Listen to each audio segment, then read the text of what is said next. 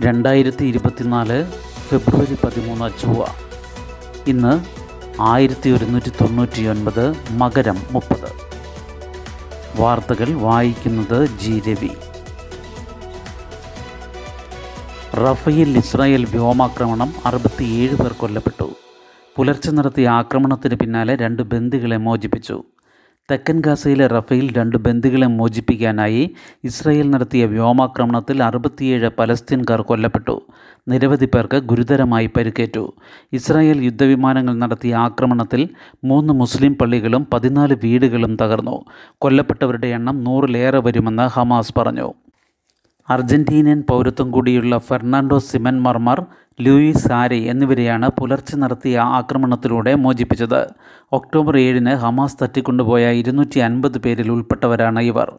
ഹമാസിന്റെ അവസാനത്തെ ശക്തി കേന്ദ്രമായ റഫേൽ കൂടുതൽ ആക്രമണങ്ങൾക്കാണ് ഇസ്രായേൽ പദ്ധതിയിടുന്നത്. പതിനാല് ലക്ഷത്തോളം ആളുകൾ അഭയം പ്രാപിച്ചിട്ടുള്ള ഇവിടെ സൈനിക നീക്കം നടത്തുന്നത് കനത്ത ആശങ്ക സൃഷ്ടിച്ചിട്ടുണ്ട്. വ്യക്തമായ പദ്ധതിയില്ലാതെയും ജനങ്ങളുടെ സുരക്ഷ ഉറപ്പുവരുത്താതെയും റഫേൽ ആക്രമണം നടത്തരുതെന്ന് U S president Joe Biden ഇസ്രായേലിന് മുന്നറിയിപ്പ് നൽകിയിട്ടുണ്ട്. എന്നാൽ ഇനിയും നൂറ്റി മുപ്പത്തിരണ്ട് പേരെ മോചിപ്പിക്കാനുണ്ടെന്നത് ഇസ്രായേൽ നടത്തുന്ന സൈനിക നീക്കത്തെ ന്യായീകരിക്കുന്നതാണെന്ന് പ്രധാനമന്ത്രി ബെന്യാമിൻ നെതന്യാഹു പറഞ്ഞു. ഗാസയിൽ നിന്ന് ജനങ്ങളെ ഒഴിപ്പിക്കാനുള്ള പദ്ധതിയോട് സഹകരിക്കണമെന്ന് ദുരിതാശ്വാസ പ്രവർത്തനങ്ങളിൽ ഏർപ്പെട്ടിട്ടുള്ള യു എൻ സംഘടനകളോട് ഇസ്രായേൽ ആവശ്യപ്പെട്ടു. റഫ നഗരത്തിൽ ആക്രമണം നടത്തുന്നതിനുള്ള മുന്നോടിയായിട്ടാണ് ഒഴിപ്പിക്കൽ നടത്തുന്നത്. യുദ്ധത്തിൽ ഇതുവരെ ഇരുപത്തിയെട്ടായിരത്തി മുന്നൂറ്റി നാൽപ്പത് പലസ്തീൻകാർ കൊല്ലപ്പെട്ടതായി പലസ്തീൻ ആരോഗ്യ മന്ത്രാലയം പറഞ്ഞു. അറുപത്തിയേഴായിരത്തി തൊള്ളായിരത്തി എൺപത്തി നാല് പേർക്ക് പരിക്കേറ്റു. ദില്ലി ചലോ മാർച്ച് ഇന്ന് ഒരു മാസം നിരോധനാജ്ഞ. കർഷക മാർച്ച് തടയാൻ ബാരിക്കേഡുകളും ഇരുമ്പാണികളും. വിവിധ കർഷക സംഘടനകളുടെ നേതൃത്വത്തിൽ ഇന്ന് ദില്ലി ചലോ പ്രതിഷേധ മാർച്ച് നടക്കാനിരിക്കെ രാജ്യതലസ്ഥാനത്ത് ഒരു മാസത്തേക്ക് നിരോധനാജ്ഞ പ്രഖ്യാപിച്ചു. റാലികൾ സമ്മേളനങ്ങൾ കാൽനട ജാഥകൾ തുടങ്ങി ഒരു തരത്തിലുള്ള കൂടിച്ചേരലുകളും മാർച്ച് പന്ത്രണ്ട് വരെ അനുവദിക്കില്ലെന്ന് ഡൽഹി പോലീസിന്റെ ഉത്തരവിൽ പറയുന്നു. നഗരത്തിലേക്ക് ട്രാക്ടറുകൾ കടക്കുന്നതിന് വിലക്കുണ്ട്. കേന്ദ്ര സർക്കാരിന്റെ അനുരഞ്ജന നീക്കം പരാജയപ്പെട്ടതോടെ ഇന്നത്തെ മാർച്ചുമായി മുന്നോട്ടു പോകുമെന്ന് കർഷക സംഘടനകൾ അറിയിച്ചു. ഗുരുതര ക്രമസമാധാന പ്രശ്നം രൂപപ്പെട്ടേക്കുമെന്ന ഇന്റലിജൻസ് റിപ്പോർട്ടിന്റെ അടിസ്ഥാനത്തിലാണ് ഡൽഹിയിലെ നടപടിയെന്നാണ് പോലീസ് നൽകുന്ന വിശദീകരണം. സമര സാഹചര്യം മുതലെടുക്കാൻ ചില ദേശവിരുദ്ധ ശക്തികൾ ശ്രമിച്ചേക്കുമെന്ന സൂചനയുണ്ടെന്ന് ഇവർ പറയുന്നു. സമരത്തെ നേരിടാൻ അതിർത്തിയിൽ സർവസന്നാഹങ്ങളും പോലീസ് ഒരുക്കിയിട്ടുണ്ട്. ദേശീയപാതയിൽ ഉൾപ്പെടെ സിമന്റ് ബാരിക്കേഡുകളും ഇരുമ്പാണികളും നിരത്തി. ഹരിയാന പഞ്ചാബ് അതിർത്തിയിലും ബാരിക്കേഡുകൾ നിരത്തി. ഡൽഹി നോയിഡ അതിർത്തിയിലെ ഗാസിപ്പൂർ അതിർത്തിയിൽ റാപ്പിഡ് പോലീസ് ഫോഴ്സിനെ വിന്യസിച്ചിട്ടുണ്ട്.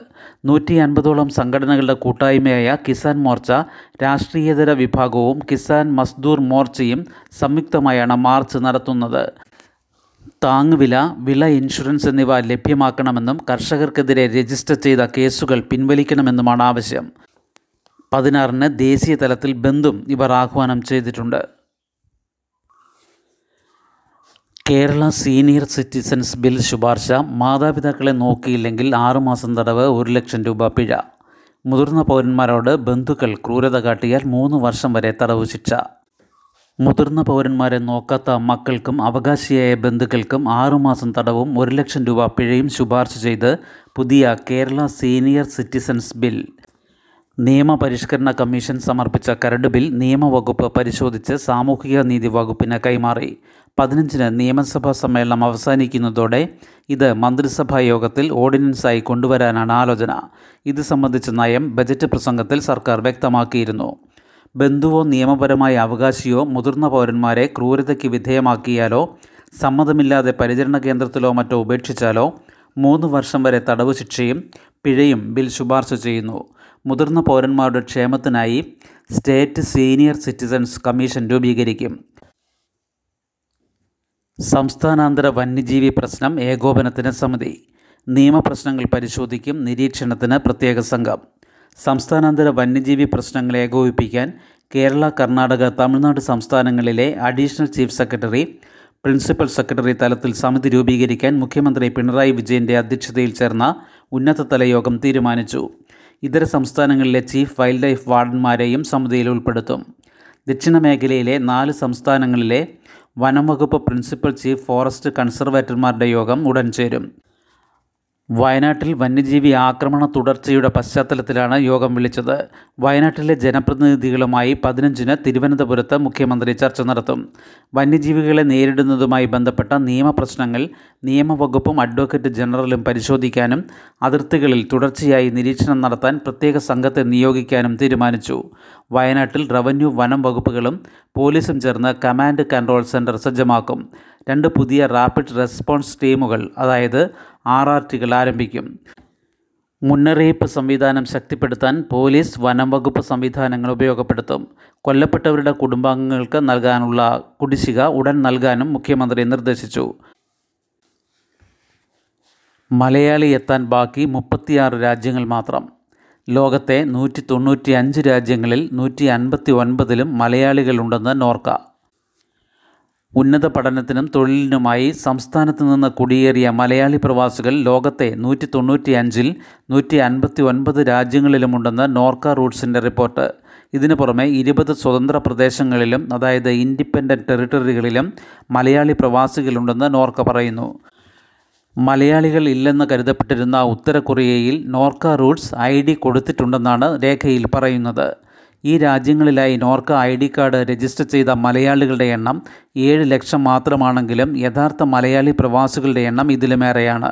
രണ്ടായിരത്തി പതിനെട്ടിലെ കേരള മൈഗ്രേഷൻ സർവേ പ്രകാരം ഇരുപത്തിയൊന്ന് പോയിന്റ് രണ്ട് മൂന്ന് ലക്ഷം മലയാളികളാണ് മറ്റ് രാജ്യങ്ങളിലുണ്ടായിരുന്നത്. റേഷൻ കടകളിൽ പ്രധാനമന്ത്രിയുടെ ചിത്രം ബാനറും സെൽഫി പോയിന്റും അനുവദിക്കില്ലെന്ന് മുഖ്യമന്ത്രി. പ്രധാനമന്ത്രിയുടെ ചിത്രമുള്ള ബാനറും അതിനോട് ബന്ധപ്പെടുത്തിയുള്ള സെൽഫി പോയിന്റും കേരളത്തിലെ റേഷൻ കടകളിൽ അനുവദിക്കില്ലെന്ന് കേന്ദ്രത്തെ അറിയിക്കുമെന്ന് മുഖ്യമന്ത്രി പിണറായി വിജയൻ. ഇക്കാര്യം തിരഞ്ഞെടുപ്പ് കമ്മീഷന്റെ ശ്രദ്ധയിൽപ്പെടുത്തും. ലോക്സഭാ തിരഞ്ഞെടുപ്പ് അടുത്ത ഘട്ടത്തിൽ പുതിയ പ്രചാരണ പരിപാടിയുമായി വന്നിരിക്കുകയാണ് കേന്ദ്ര സർക്കാർ. അത് ശരിയല്ലെന്ന് മുഖ്യമന്ത്രി നിയമസഭയിൽ പറഞ്ഞു. തെരഞ്ഞെടുപ്പ് വർഷത്തിൽ റേഷൻ കടകളെ കേന്ദ്രീകരിച്ചുള്ള ഇത്തരം പ്രചാരണ പരിപാടികൾ അംഗീകരിക്കില്ലെന്ന് മന്ത്രി ജി ആർ അനിലും വ്യക്തമാക്കി. ഇരുപത്തിയഞ്ച് രൂപയ്ക്ക് റേഷൻ കടകളിലൂടെ നൽകാൻ കഴിയുന്ന അരിയാണ് ഭാരത് അരി എന്ന പേരിൽ കേന്ദ്ര സർക്കാർ നേരിട്ട് കേരളത്തിൽ വിൽക്കുന്നതെന്ന് മന്ത്രി പറഞ്ഞു. എഫ് സി ഐയിൽ നിന്ന് ലേലത്തിനെടുത്ത സപ്ലൈകോ വഴി സംസ്ഥാന സർക്കാർ റേഷൻ കടകളിലൂടെ ഇരുപത്തിയഞ്ച് രൂപയ്ക്ക് അരി നൽകിയിരുന്നു. ലേലത്തിൽ പങ്കെടുക്കാൻ കഴിയാത്ത വിധം നിബന്ധനയുണ്ടാക്കിയ ശേഷമാണ് ഇരുപത്തി ഒൻപത് രൂപയ്ക്ക് കേന്ദ്രം വിൽപ്പന നടത്തുന്നത്. ഇവിടെ ഫലപ്രദമായ വിതരണ ശൃംഖലയുള്ളപ്പോൾ കച്ചവടക്കാരെ പോലെ നേരിട്ട് വിൽക്കുകയാണ്. കഴിഞ്ഞ എട്ട് വർഷത്തിനിടെ കേരളത്തിന്റെ അരിവിഹിതം ഒരു കിലോഗ്രാം പോലും കേന്ദ്രം വർദ്ധിപ്പിച്ചിട്ടില്ലെന്നും മന്ത്രി കുറ്റപ്പെടുത്തി. ഖത്തർ തടവിലായിരുന്ന എട്ട് ഇന്ത്യക്കാർക്ക് മോചനം. മലയാളിയായ രാകേഷ് ഉൾപ്പെടെ ഏഴുപേർ നാട്ടിൽ ഇന്ത്യൻ നയതന്ത്ര ഇടപെടലുകളുടെ വിജയം. ഖത്തറിൽ രാജ്യദ്രോഹ കുറ്റത്തിന് തടവിലായിരുന്ന എട്ട് ഇന്ത്യക്കാർക്ക് മോചനം. ഇവരുടെ വധശിക്ഷ ഡിസംബറിൽ ഇളവ് ചെയ്തിരുന്നു. തിരുവനന്തപുരം ബാലരാമപുരം താന്നിവിള ഇളമാനൂർ കോണം ആതിരയിൽ രാകേഷ് ഗോപകുമാർ ഉൾപ്പെടെ ഏഴുപേർ ഇന്നലെ പുലർച്ചെ ഡൽഹിയിലെത്തി. രാത്രി വീട്ടിലെത്തിയ രാകേഷിനെ അമ്മ രമാദേവിയും ബന്ധുക്കളും ചേർന്ന് തിരുവനന്തപുരം വിമാനത്താവളത്തിൽ സ്വീകരിച്ചു. ഖത്തർ അമീർ ഷെയ്ഖ് തമീം ബിൻ ഹമദ് അൽത്താനിയുടെ നിർദ്ദേശപ്രകാരമാണ് മോചനം. പതിനെട്ട് മാസമായി ആശങ്കയിലായിരുന്നുവെന്നും കേന്ദ്ര സർക്കാരിനോടും പ്രധാനമന്ത്രിയോടും ഏറെ കടപ്പാടുണ്ടെന്നും തിരിച്ചെത്തിയവർ പറഞ്ഞു. ഇന്ത്യൻ നാവികസേനയിൽ നിന്ന് വിരമിച്ച ശേഷം ദോഹയിലെ സൈനിക പരിശീലന കമ്പനിയിൽ പ്രവർത്തിച്ചിരുന്ന എട്ടുപേരും രണ്ടായിരത്തി ഇരുപത്തിരണ്ട് ഓഗസ്റ്റിലാണ് അറസ്റ്റിലായത്. ഇസ്രായേലിനായി ചാരവൃത്തി നടത്തിയെന്നായിരുന്നു കേസ്. കഴിഞ്ഞ വർഷം ഒക്ടോബറിൽ വിചാരണ കോടതി എട്ടു പേർക്കും വധശിക്ഷ വിധിച്ചു. ഡിസംബറിൽ ഖത്തർ അമീറുമായി ദുബായിൽ നടത്തിയ കൂടിക്കാഴ്ചയിൽ പ്രധാനമന്ത്രി വിഷയം ശ്രദ്ധയിൽപ്പെടുത്തിയിരുന്നു. പിന്നാലെ അപ്പീൽ കോടതി വധശിക്ഷ ഇളവ് ചെയ്ത് തടവ് ശിക്ഷയാക്കി. കാട്ടാന ഇന്നലെയും പിടികൊടുത്തില്ല. നൂറ് മീറ്റർ അടുത്ത് വരെ എത്തി മയക്കുവെടി വയ്ക്കാൻ ശ്രമിച്ചെങ്കിലും നടന്നില്ല. നാടിനെയാകെ ഭീതിയിലാക്കിയ കൊലയാളി ആനയെ മയക്കുവെടി വെച്ച് പിടികൂടാനുള്ള ദൗത്യം ഇന്നലെയും വിഫലം. ഇരുന്നൂറ് പേർ വരുന്ന വനപാലകർ പത്തു സംഘങ്ങളായി തിരിഞ്ഞാണ് നിരീക്ഷണം നടത്തിയത്. മണ്ണുണ്ടി കോളനിക്ക് സമീപം രാവിലെ ബേലൂർ മക്കിനെ എത്തിയിരുന്നു. എന്നാൽ ജനവാസ മേഖലയ്ക്ക് സമീപത്ത് വെച്ച് മയക്കുവെടി വെച്ചാൽ ആന ഭയന്നോടി കോളനിയിൽ പ്രവേശിച്ചേക്കുമെന്നതിനാൽ ശ്രമം ഉപേക്ഷിച്ചു. ഇന്നലെ പലവട്ടം സംഘം ബേരൂർ മക്നയുടെ നൂറ് മീറ്റർ അടുത്തുവരെ എത്തി മയക്കുവെടി വയ്ക്കാൻ ശ്രമിച്ചെങ്കിലും നടന്നില്ല. നിരന്തരം ആന സഞ്ചരിക്കുന്നതും പൊങ്ങി വളർന്ന അടിക്കാടും ദൗത്യം ദുഷ്കരമാക്കി. റേഡിയോ കോളറിൽ നിന്നുള്ള സിഗ്നൽ പലപ്പോഴും ലഭിക്കാതിരുന്നതും പ്രതിസന്ധിയായി. അക്രമകാരിയായ കാട്ടാന ഉദ്യോഗസ്ഥർക്കെതിരെ തിരിയുമെന്നതിനാൽ കാൽനടയായി മയക്കുവെടി വയ്ക്കാനുമാകില്ല കുങ്കിയാനകളുടെ പുറത്തേറി ബേലൂർ മഗ്നയെ പിന്തുടരുകയാണ് ചെയ്യുന്നത്. എന്നാൽ കുങ്കിയാനകൾ ഏതാണ്ട് അടുത്തെത്തുമ്പോഴേക്കും അതിന്റെ മണം കിട്ടുമെന്നതിനാൽ ബേലൂർ മഗ്ന കൂടുതൽ ഉൾവനത്തിലേക്ക് നീങ്ങുകയാണ്. നേരത്തെ കർണാടക വനംവകുപ്പ് മയക്കുവെടി വെച്ച് പിടികൂടി കുങ്കിയാനകളെ ഉപയോഗിച്ച് കാട് കയറ്റിയതിന്റെ ഓർമ്മ ബേലൂർ മഗ്നയ്ക്കുണ്ടാകാമെന്നും വനപാലകർ പറയുന്നു. ഇന്ന് രാവിലെ ദൗത്യം പുനരാരംഭിക്കും. വയനാടിന് പുറമെ നിലമ്പൂർ മണ്ണാർക്കാട് കോഴിക്കോട് എന്നിവിടങ്ങളിൽ നിന്നെത്തിയ ദ്രുതകർമ്മ സംഘങ്ങളും നാല് കുങ്കിയാനകളും ദൗത്യത്തിൽ പങ്കെടുക്കുന്നുണ്ട്. പതിമൂന്ന് ടീമുകളിലായി അറുപത്തി അഞ്ച് പേരെ രാത്രികാല പരിശോധനകൾക്കായി നിയോഗിച്ചു. ശുഭദിനം. നന്ദി.